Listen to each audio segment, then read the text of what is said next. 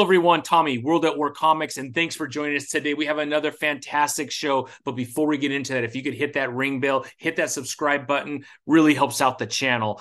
Um, today, we have a couple sponsors that are back for season two. We have Cien Chilies, the best hot sauce you will be able to find on the internet. Go to C I E N C H I um, les.com, Cien Chilies. Use comics at checkout. Save 15% off your entire order. I promise you, you're to love this hot sauce.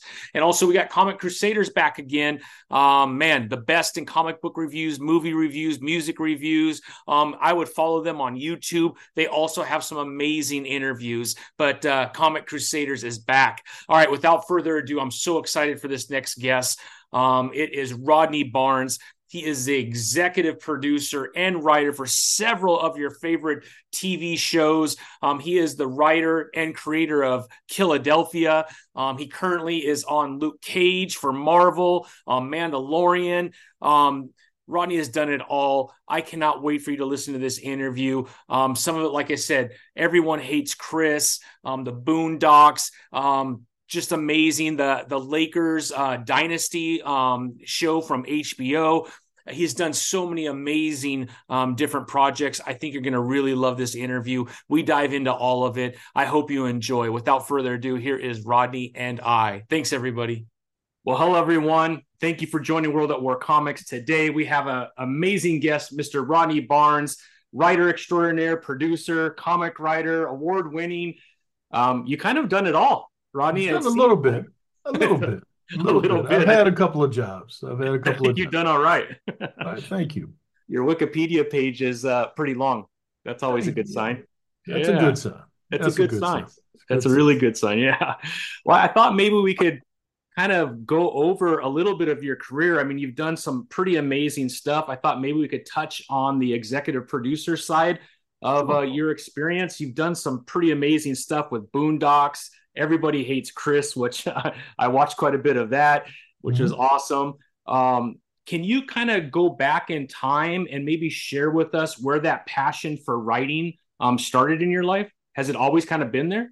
Um, I think it's more of a desire to be creative as mm-hmm. much as anything. I mean, um, I've always loved the arts. I've always loved film, television, movies, theater, um, art, like conventional art. Um, and comic books. And so it's always been a part of my life. And I've had teachers and folks support me and kind of point out that I had a relationship with words. And if I ever wanted to be a good writer, that I put my the effort into it, maybe I could be a good writer. So um that's sort of where it all started, you know, in childhood. I never really thought it would ever end up to having a conversation with you about my career. I never thought I'd have a career. Yeah. Um, but things sort of kind of worked out. Yeah. I read, um, you know, as I was going through a little bit of your history, you, you paid quite a price. Um, I think moving from the East Coast to the West Coast to really mm-hmm. get your start in Hollywood. If I'm not mistaken, you spent a little time in your car as you were trying to search for that that opening. Can you kind of share a little bit about that process, what that was like? And obviously, it's paid off, but uh, that must have been really scary at that time.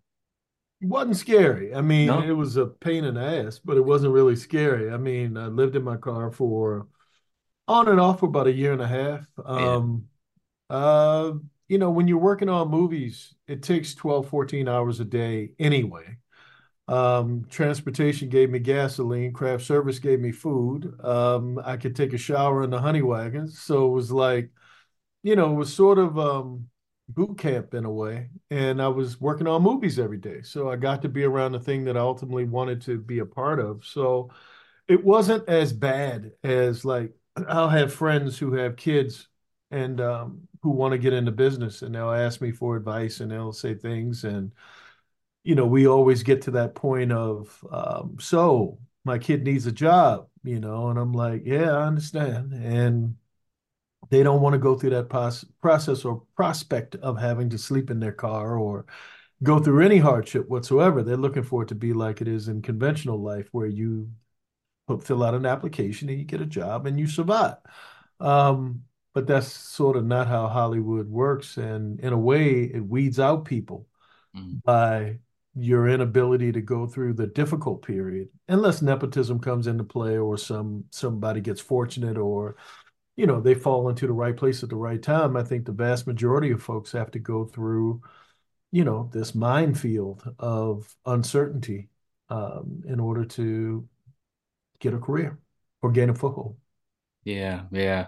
That makes a lot of sense. Um, you know, as you were working in Hollywood and uh, you started to write and produce some of your own shows, is there? I mean, you've done so much. Like we talked about Boondocks, we talked about Everyone um, Hates Chris, um, and you've done a lot more. I mean, even you were part of the the Laker Dynasty show with HBO. Is there one that kind of stands out for for um, for you in your experience? Like that's like kind of the pinnacle of what I've done in Hollywood so far.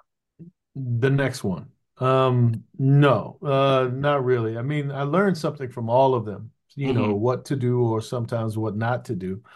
But um, there isn't one. They all sort of um, they all sort of blend together. It's like you it's all about learning and getting better and trying to evolve into whatever the best version of me is. And so that's a journey.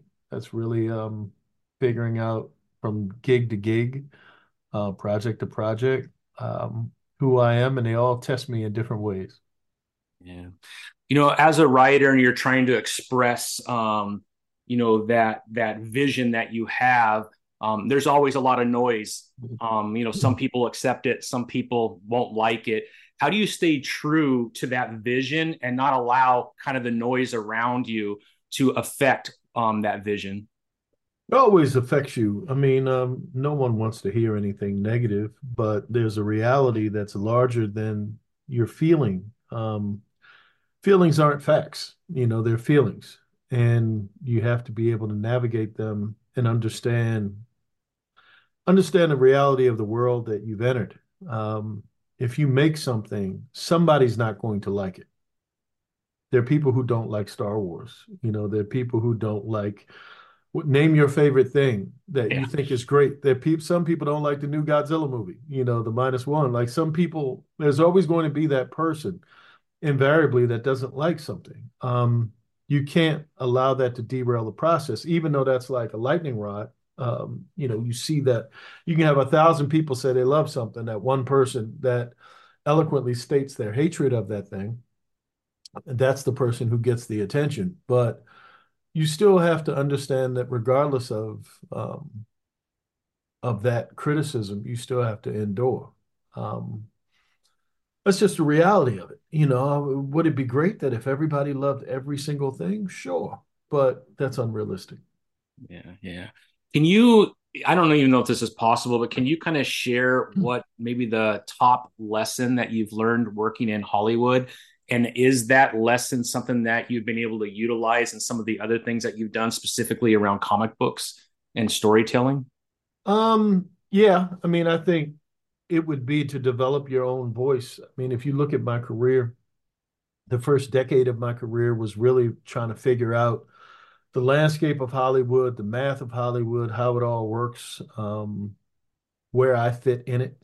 The second half is probably about developing my own voice and figuring out where I fit specifically as a creator and as a as an artist. You know, you have to you think about your favorite guys. Like I loved um, the early Alan Moore stuff, Swamp Thing, and all of that. Um, and Alan Moore's voice was so different than some other folks' voice you know, and Frank Miller's voice. You know, I think about that Daredevil run and Dark Knight Returns and all of that. Um, he had a very distinctive voice, and I think you you look at a Jordan Peele movie, you can tell a Jordan Peele movie from every other movie. You know, it's um, you can loosely say Hitchcock, but it's specifically his. There's a point where you're going to have to really think when you get in one of those movies. Um, and you go down the list: John Carpenter, George Romero, whoever. And so at a certain point, survival really comes up with figuring out what your voice is, what you have to contribute beyond just being a gun for hire. What is it that you do? And then honing and refining that to a place where it's a marketable skill. And it takes a while. You know, some people can do it quickly. Some people know who they are coming out of college and they just have the right thing at the right time. I wasn't one of those people you know, it took me a while to sort of figure out what I do well, um, and what I don't do well, and how do you improve one while maintaining whatever it is the the virtues while you're dealing with the vices. Makes a lot of sense. Um, can you kind of share some of the newer projects that you're working on? I read that maybe uh, something's happening with uh, Killadelphia. Can you kind of share a little bit about where that's currently at?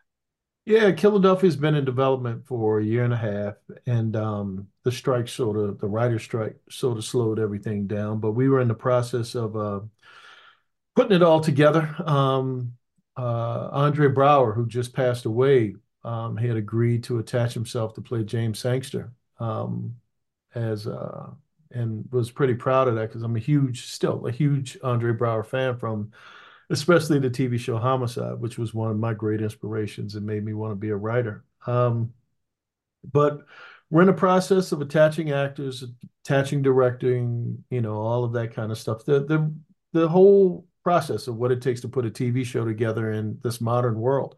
It's different than it was in the 90s and the early 2000s. Now it's the business of putting a show together. It's not so much just the creative of putting a show together. So we're we're slowly but surely, you know, plugging along. And it'll be a, a series, not a feature film, correct? No, it'll be a series. It will be a series. And yeah. I, I read somewhere, I believe, was it going to be on Netflix or that hasn't been decided yet? Hasn't been decided yet. Okay. But but at some point it will be. I mean, yeah. um, I can take it anywhere. So mm-hmm. we'll see. Yeah, yeah. That's amazing. You know, um, when I I look at uh, your your body of work, it seems like horror has kind of been that one genre that uh, you seem to have a real passion for. Can you kind of talk about that? And am I correct in saying that? Yeah, I mean, um, it's certainly a segment of it. When I started, mm-hmm. I started in sitcoms, and it wasn't because I wanted to always be in sitcoms. I've always appreciated a lot of those things, and I've been fortunate enough to grow up in a world where there were only three channels, and so you were inundated with just television. It wasn't like now you can sort of parcel out it's so much TV that you can pick and choose what you want, what you don't want. But um, I grew up on sitcoms, and the first decade of my career, you know, between the Boondocks, Everybody Hates Chris, and my wife and kids, were sitcoms. So there was that, but I always had this burning desire, like horror. If you ask me what the start was, it was the Hammer films, the Universal monsters. Um, then there was this weird bridge period with Kolchak the Night Stalker, written by the late great Richard Matheson, and um, uh, Salem's Lot, the Salem's Lot miniseries. Um, and shout out to the rest in peace to David Soul, um, who just passed away. But um, those two projects for television sort of retweaked my idea what television could be. You know, if I ever had this ideal world and stuff like the X Files and Night Gallery and all of that. Um, I wanted to throw my my hat in the ring of doing that kind of stuff. And you know, for the first decade, I was figuring out who I was in the business and did I have that stuff. You know, I, I didn't walk into the door with this super confidence of I can do anything. It was more of, oh my God, uh, do I really belong here? And I hope someone doesn't find out that I don't. So and kick me back to Maryland. Um, so, you know, I think there's this thing with horror where I've always loved it. Um, I think that the stuff that I love, um, they don't make as much of it anymore. You know, I think of a movie like The Exorcist and nothing really happened for the first 45 minutes. And now if you go see a horror film, the first five minutes, there's a jump scare. Right. Um, so it's a different world that we live in. But I have a podcast called Run Fool, and um, that I tell scary stories um, once a week, every Tuesday on Spotify, Apple, wherever you get fine podcasts. And that I, I have a YouTube show coming and a few other things that are coming from horror. I may be writing and directing a horror film. Um, I do a bunch of horror comics like the ones that you have in front of you right now. So yeah, horror has its own little real estate in my head and my heart, and um, I hope to always have some a foot in it in some way, shape, or form you know, when it comes to Killadelphia, and I think uh, issue 33 comes out here in the next week or 2 mm-hmm. um, as you're writing, how far in advance do you know where the story is going? Um, especially in a in a title like this that has been going on for close to three years now. I mean, how far out are you writing, and and do you know where the story is going to go? Um, there's a dual answer to that. I have a faint sketch in my head, um, like where it's going, like where each story arc is going. I don't know until I put pen to paper where how exactly I'm going to execute the story. I know that I don't want it to be if you read Killadelphia on a regular basis, you know that one issue is nothing like the issue before it. Like I will go in and say, okay, that one was kind of sad. Let me make a funny one.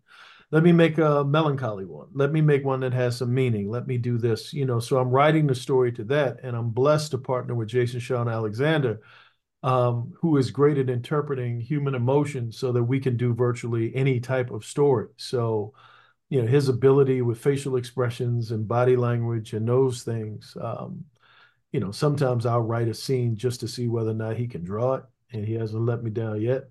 Um, but it's always about tonal tonal shifts in story for me when it comes to Killadelphia, and um, I typically don't have that too far in advance. I just know that where I want the story arc to start and end, and um, yeah. And can you kind of share the process of how a spawn becomes part of the universe that you've created? Because that's from a business sense or a creative sense? Maybe both, because I think they're very different, right? But uh, I think it's very unique, and I love that uh, Spawn is part of this world. It's pretty amazing. From a business point, Jason calls me and says, Hey, you think Spawn could work in the world? And I'm like, Yeah, I'll figure out something. And then he calls Todd McFarlane because they're kind of cool. And, um, you know, Jason has done Spawn, and I think they're doing some other things together. And then Todd will say yes or no. And then Jason hits me in with a yes. And then, but you got to pitch him the story. And then we set up a Zoom. And then I pitch Todd McFarlane the story. And he says yes or no. And he gives me the boundaries by which to work within and what Spawn does and what Spawn doesn't do. And the same thing with Savage Dragon. And um, Blacula is sort of my own, mm-hmm. you know, I have the literary rights for him second. So um, I can do with that. And Dracula's Dracula. So, um, yeah. And from the creative side, it's just more of walking a tightrope between having Spawn fit into a world and not overwhelm a world. You know, it's like um, you have to give Spawn his due because Spawn is Spawn. And our characters in the Killadelphia world occupy that world. So you don't want them to take a back seat to a guest, but you also don't want to give the guest his due. So it's more of threading a needle and making sure everybody's playing nice together. Yeah. you know, I I, uh, I, follow you on Instagram, and then um, I'm I'm pretty friendly um, with David Crownson, okay. who uh, does Harriet Tubman Demon Slayer, and I saw you. He's a friendly guy. He's a very he's such an guy. amazing, such he's an amazing a very young affable. Man. I wish I could be as happy as he is. He is incredible. I mean, I had him on, and I on the show, and I think we talked about Batman for an hour and a half before we even talked about his comic. I had a blast. I would love to have him on again, but I saw that you two were sitting down. Mm-hmm. So uh, maybe it's too early, but I don't know if there's a possibility that maybe Harriet Tubman makes a little surprise, or can you talk to that?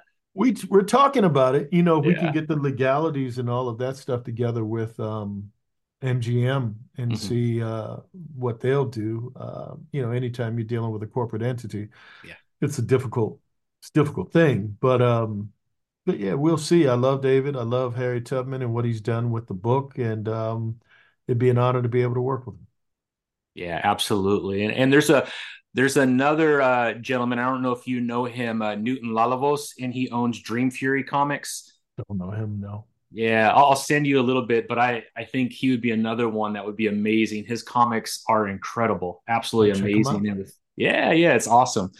Um, so Ronnie, you know, some of the uh, comics uh, you've been writing for uh, Marvel off and on for a little while now. Um, mm-hmm. Star Wars, Lando, Mandalorian, um, obviously Luke Cage and Gang War, and how that all fits into that whole Gang War. Um, you know, growing up, what comic books um, did you kind of grow up a Marvel guy, a DC guy? It seems like maybe a Marvel, but um, it's a weird mixture of things. I was a huge Neal Adams fan, and um, those covers that he would do for Batman and Green Lantern and House of Mystery and all of those books, they grabbed my eye. I mean, I loved that. I loved Mike Grell and Legion Superheroes. We used to fight over those books. I remember in school. Um, Swamp Thing. I would. I was a titles person. I didn't really, you know, differentiate between Marvel or DC. It was whatever caught my eye because as a kid, kid, you're not reading in depth. You know, um, talking about five, six, seven years old. But um, as I got older the great thing about comics is they went through this period where it started to become like serious and literature, you know, as I was getting older too. So stuff like Swamp Thing and Miracle Man and uh, War, uh, Warlock, Jim Starlin's run on Warlock and Captain Marvel, and then Infinity Gauntlet, and those things started to ask questions about life, and you know, they became much more evolved as um, as stories. And I was coming of age and actually paying attention during that period of time.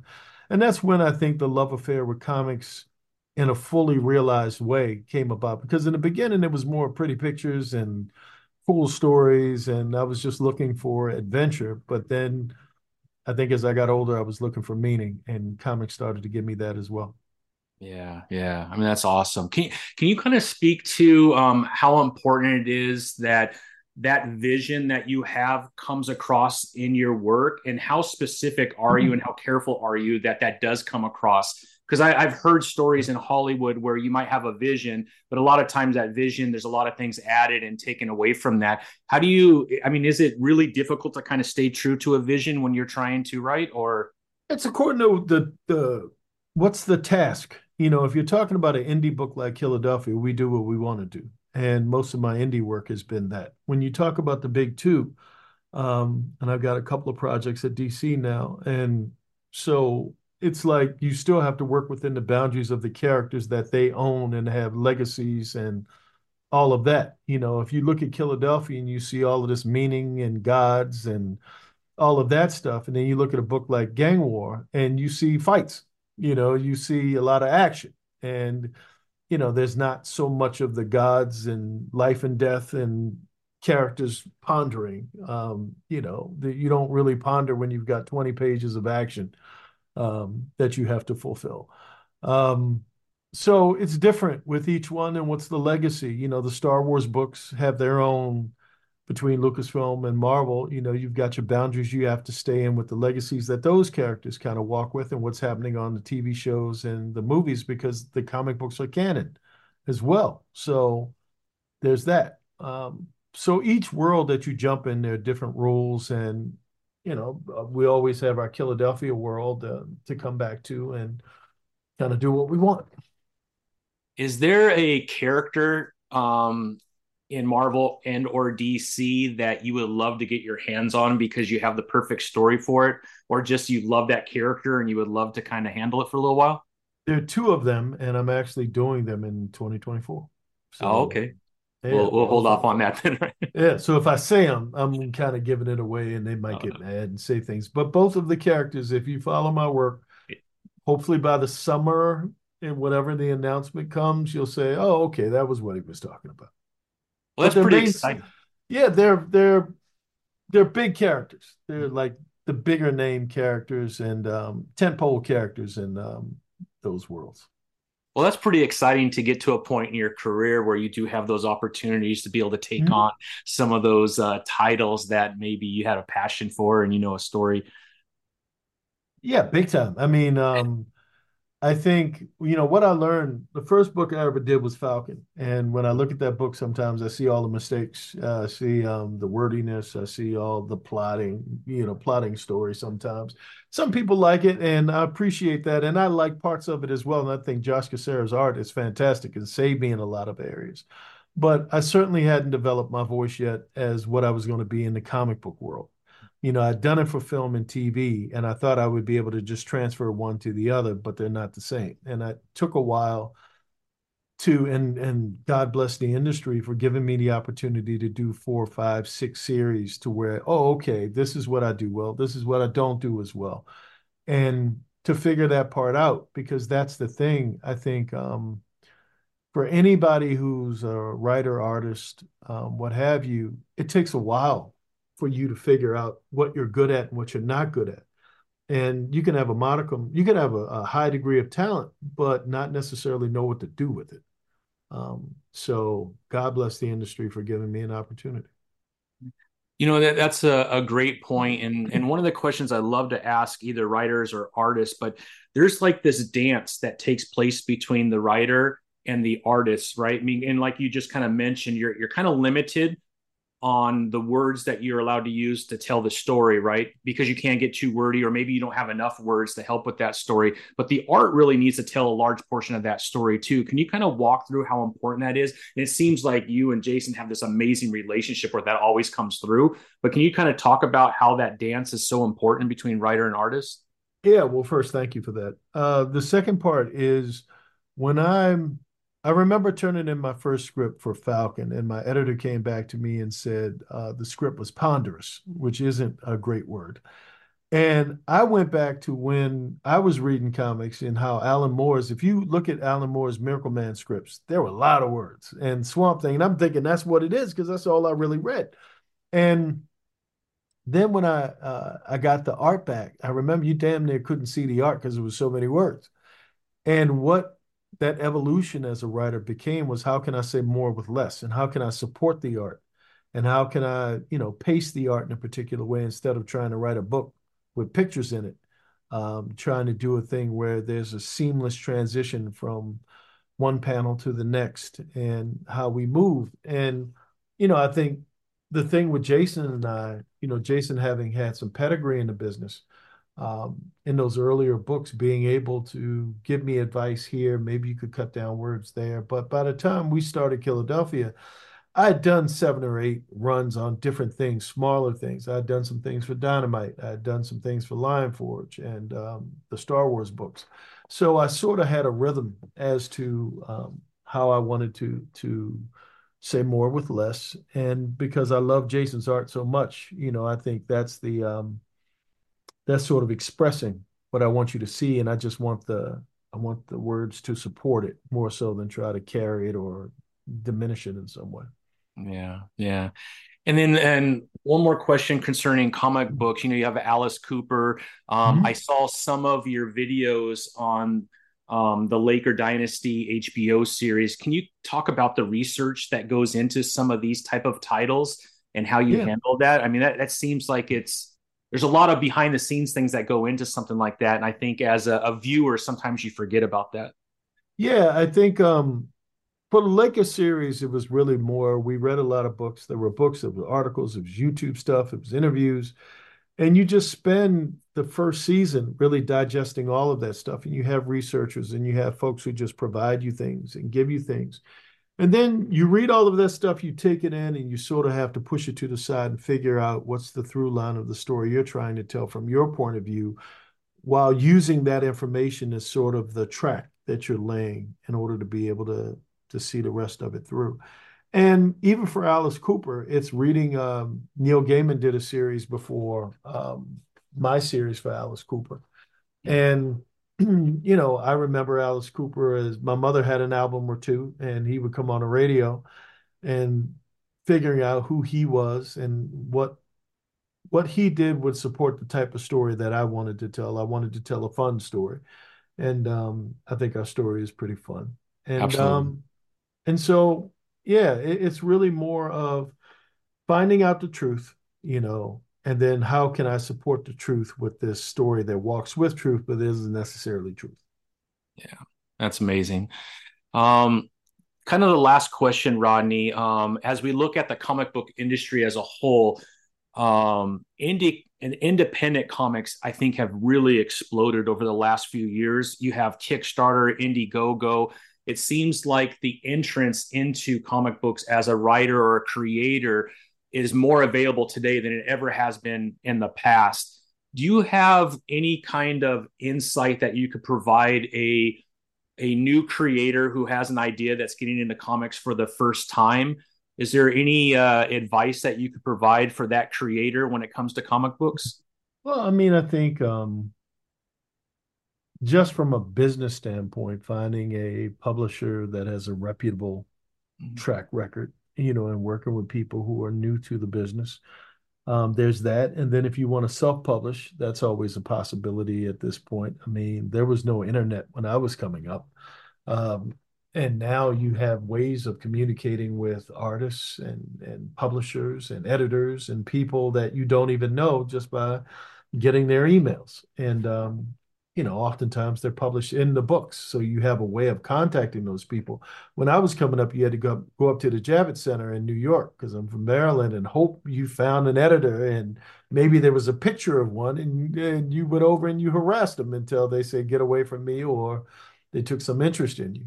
Yeah. So I think it's more of um, being able to position yourself with the right people early on and doing your due diligence research wise to see who you know what folks have had a good experience with who you know you got social media now and if anybody gets stiff for a check they they can't wait to tell the world um, you know and, and making if it's self-publishing building relationship with comic shops and you know the owners and figuring out how to um, you know getting good with them and learn from them. You know uh, earth 2 uh, earth 2 comics in sherman oaks california is my home um, comic shop, and um, you know, Carr, who runs it, is sort of uh, always. I'm always in his ear how best because I have my own imprint. You know, what are, what are folks looking for? How do you, you know, how do you build these relationships? What do you do? And the the great thing with comics, and also the most frustrating thing with comics, is with each step, you're learning because there is no one way to do anything. There used to be Diamond, and now you have a bunch of different distribu- distributing uh, companies, uh, distribution companies, and places how books come out. And you had Comixology for a minute, and you have different, just different ways. You know, how do you communicate with people? Because we're past the age of spinner racks where you could go into the corner store and see for 20 cents you can get this disposable entertainment. Um, every I didn't even know when they came out. This just would be new ones that would be up on the uh, on the spinner rack every day or every week, whatever. Um, now you got to go every Wednesday to a comic shop, and you know just the culture of comics. You know, there's something about it that, like I said, is frustrating, but also something that's cool about it too. The unpredictable nature of it.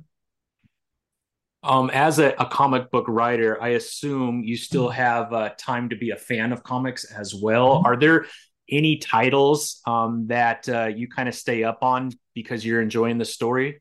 Um, I follow creatives, you know, the old folks that my age, from the Bronze Age, I still follow when they do something, and I love seeing them at the cons. If you saw my picture with Mike Grell, you would have thought it was with Michael Jordan. Um, you know, and got to know Neal Adams before he passed, and he did a cover for us for issue five of Killadelphia, and um, you know, so that part is always cool. Um, I still go to a comic shop every Wednesday. I buy a bunch of books that I don't read. Um, they're still in the bags, and then at some point during the year, I take them all out of the bag and put them in a comic box in a long box. Um, not because of anything to do with um, the books. It's just life gets in the way, and the kid that got a big cup of lemonade and laid across his bed and read a stack of comic books. Those days are gone because I don't get an opportunity to lay across the bed and read a stack of anything. Um, but I do, you know, try to stay within um, supporting range of a lot of guys that I know, the Tynions and Scott Snyder and, you know, um, Jeff Lemire and just, you know, a lot of writers and see the cool stuff that they do and, you know, hope that my stuff is somewhere in the orbit of the things that they do. And, um, you know, I'm just happy to be part of the community at this point. Yeah, yeah. I think the community is happy you're part of it too, Rodney. Uh, um, loving, loving Killadelphia. Um, right. I don't know if there is anything else that you wanted to kind of share um, before we let you get back to work. I know you're pretty busy. Um, no, I mean, um, this 2024 is looking to be a pretty big year. We got Killadelphia going. We got another hardcover coming for volumes three and four. Um, a lot of guest stars still in that book. I think I have four Star Wars series that are dropping, and um, the two surprise things coming from DC, and um, you never know what else is in there. And, you know, you wake up virtually every morning. There's some email from someone saying, "Hey, would you like to do X, Y, Z?" And I'm like, "But I've got a few jobs ahead." But I try to figure out a way and then say yes and figure out and have an editor mad at me. You said you were going to have it yesterday. Um, but a lot of stuff, a lot of stuff as far as comics are concerned. As far as television, I'm doing a mini series um, on HBO about Jack Johnson, um, the fighter, with yeah. Mahershala Ali. I got a few movies. Um, uh, one in um, at Netflix, I think that's in pre-production. I got uh, The Longest Yard. I've got another in development. Um, a lot of stuff to do. A lot of stuff to do. Well, that, I think that even paints the picture of how appreciative I am that you spent some time with me oh, uh, today, Happy Ronnie. To. That's amazing. Yeah. Well, Rodney, I, I, can't tell you how much I appreciate you stopping by and uh, spending time with us. Big fan of uh, everything that you do. We'll Thank be you. watching very closely in 2024. I'll be picking up those uh, comics, especially the DC ones at the end of the year. I can't wait to find out what titles those are. Um, but uh, again, thank you, Rodney. I wish you the very best and appreciate you stopping by.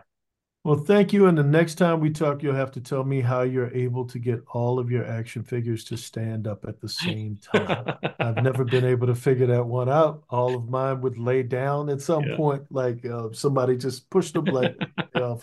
But once in a while, my, my dog will come in and hit the door because he wants to oh, find oh, yeah. I'm doing, yeah. and then it slams, and then like ten of them drop. So yeah. there you go. There yeah. you go. cool. Roddy, thank you so much. Appreciate Likewise. you. And uh, we'll talk soon, okay? All right, brother. You take it easy. You too. Thank you again. Bye-bye. Mm-hmm. Bye.